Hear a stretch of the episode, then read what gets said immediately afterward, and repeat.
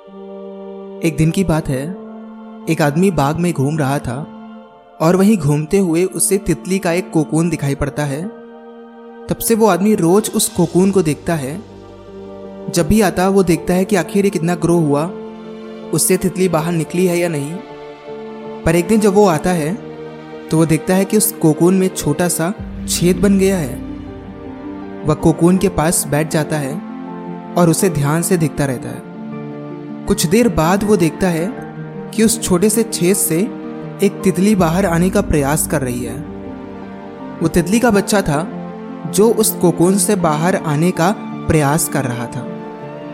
कई देर तक वो प्रयास करने के बाद जब वो छेद से बाहर नहीं आ पा रही थी और बिल्कुल शांत हो गई थी तो उस आदमी ने सोचा कि शायद तितली ने हार मान ली है और उसने सोचा कि वह उसकी कुछ मदद कर दे।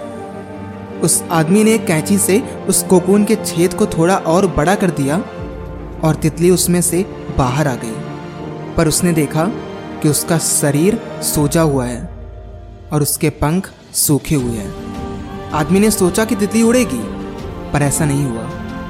दरअसल वो बिना संघर्ष के ही उस कोकून से बाहर निकल आई, जिससे उसके शरीर का तरल उस तक पहुँच ना सका और वो अपंग हो गई।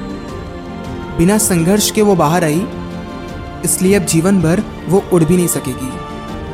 ये सच्ची कहानी हमें ये बताती है कि एक इंसान के जीवन में या एक प्राणी के जीवन में संघर्ष का बहुत महत्व है।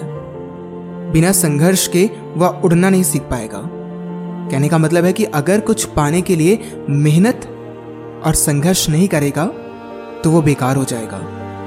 और जीवन में कभी भी कठिन समय का सामना नहीं कर पाएगा। इसलिए एक बात हमेशा याद रखिएगा, अगर जीवन में मुश्किलें आ रही हैं तो इसका मतलब है कि वो आपको और अच्छा बनाने आई हैं। आपको और स्ट्रांग बना के और मज़बूत बना के आपको बहुत कुछ देने आई हैं और वो आपको सिखा के ही जाएँगे। याद रखिएगा and till then be unstoppable